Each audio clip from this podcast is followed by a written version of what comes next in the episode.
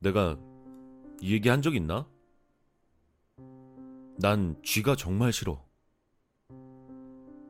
다 큰 남자가 뭐 그런 걸 무서워하냐고 하겠지만 난 쥐 공포증이라고 얘기해도 될 정도로 쥐가 싫어. 얼마 전까지 내가 그렇게 싫어하는 쥐 때문에 밤잠을 좀 설친 일이 있었는데 얘기해 줄 테니까 잘 들어봐. 대학 합격하고 나서 내가 잡은 자취방은 집세가 싼 낡은 주택이었어. 학생보단 혼자 사는 일용직 분들이나 형편 어려운 사람들이 많이 사는 곳이긴 한데 나야 뭐 집 떠나서 자유 느낄 수 있었으니까 그것만 해도 충분히 행복했지. 매일같이 술 먹고 늦게 들어가서 잠만 자고 그냥 나오곤 했어. 근데 밤늦게 집에 들어가서 자려고 하면 항상 신경 거슬리는 소리가 들리는 거야. 쥐가 뭔가를 갉아먹는 것 같은 소리. 내가 원래 좀 예민한 편이라 작은 소리에도 잠을 잘 못 자거든. 게다가 내가 그렇게 싫어하는 쥐소리니까. 거기다 그게 계속되니까 엄청 스트레스더라고. 문제는 귀를 막고 자려고 하는데 쥐가 있을 거란 생각 때문에 불안해서 잘 수도 없는 거야. 한동안은 그렇게 계속 수면 부족에 시달렸지. 그러다 며칠 전에 등골이 오싹해지는 걸 발견했어. 벽 한쪽에 작게 뚫려 있는 구멍. 분명히 쥐가 뚫어놓은 걸 거야. 계속 들리던 그 소리는 쥐가 이쪽으로 들어오려고 구멍을 뚫던 소리였던 거겠지. 그 길로 뛰어나가서 쥐약이랑 식빵을 사왔어. 그리고 식빵에 쥐약을 섞어 뭉친 다음에 구멍에 쑤셔박고 구멍을 막아버렸어. 너무 불안해서 나무판을 두 겹으로 못질해서 단단히 막아버렸어. 정말 다행인 건 그 이후론 갉아먹는 소리는 안 나더라고. 쥐약을 거의 퍼붓다시피 섞었으니까 한 방에 가버린 거겠지. 오래된 일도 아니고 불과 이틀 전에 있었던 일이야. 그래도 그날 이후론 발 뻗고 자고 있다. 뭐 암튼 그만큼 낡고 허름한 집이란 거야. 잘 데가 없다니까 데려가긴 하는데 각오는 하라고. 아, 거의 다 왔네. 여기서 내려서 좀만 걸어가면 우리 집이야. 대학생으로 보이는 두 남자가 이야기를 하며 버스에서 내렸다.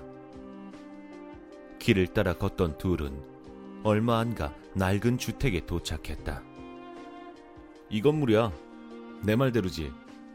야, 그래도 안에 들어가면 아늑한 편이야. 두 사람이 집으로 들어가려던 때에 옆집에서 모자를 쓴 남자가 나왔다. 여행이라도 가려는지 커다란 여행 가방을 끌고 있었다. 아니, 안녕하세요.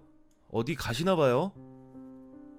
집주인인 남학생이 잠시 망설이다가 인사를 건넸다.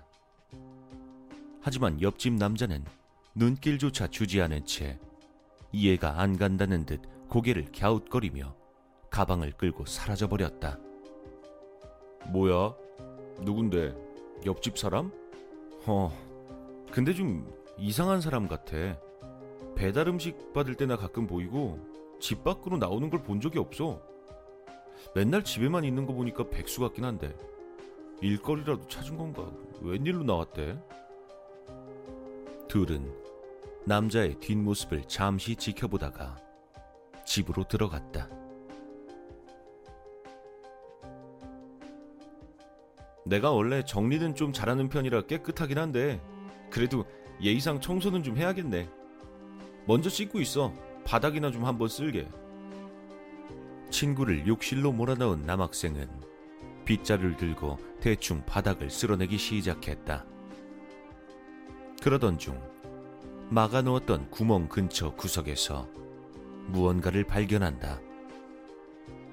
작게 접은 종이 조각. 구석에 떨어져 있어서 그간 발견하지 못했던 것 같다. 보통 때라면 그냥 버렸겠지만 뭔가가 이상했던지 종이를 펼쳐 내용을 확인한다.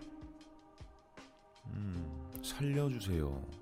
옆집에 갇혀 있어요. 남자가 음식조차 잘 주지 않고 절 학대하고 있어요. 큰 소리를 냈다가 남자가 알아챌 겁니다. 제발 도와주세요.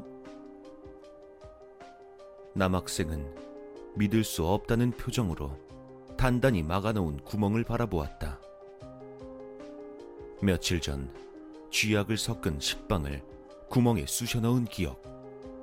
그리고 방금 전 이해가 되지 않는다는 표정으로 커다란 가방을 끌고 가던 남자. 그때 욕실에서 다른 학생이 나왔다. 뭐해? 무슨 일 있어? 어, 어, 아니, 일은 무슨. 아, 그냥 청소 좀 하느라고. 그는 대답을 하며 슬쩍 쪽지를 숨겼다.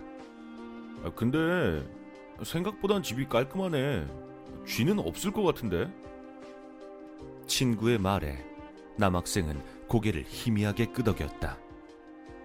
그리곤 쪽지를 몰래 버리며 생각했다.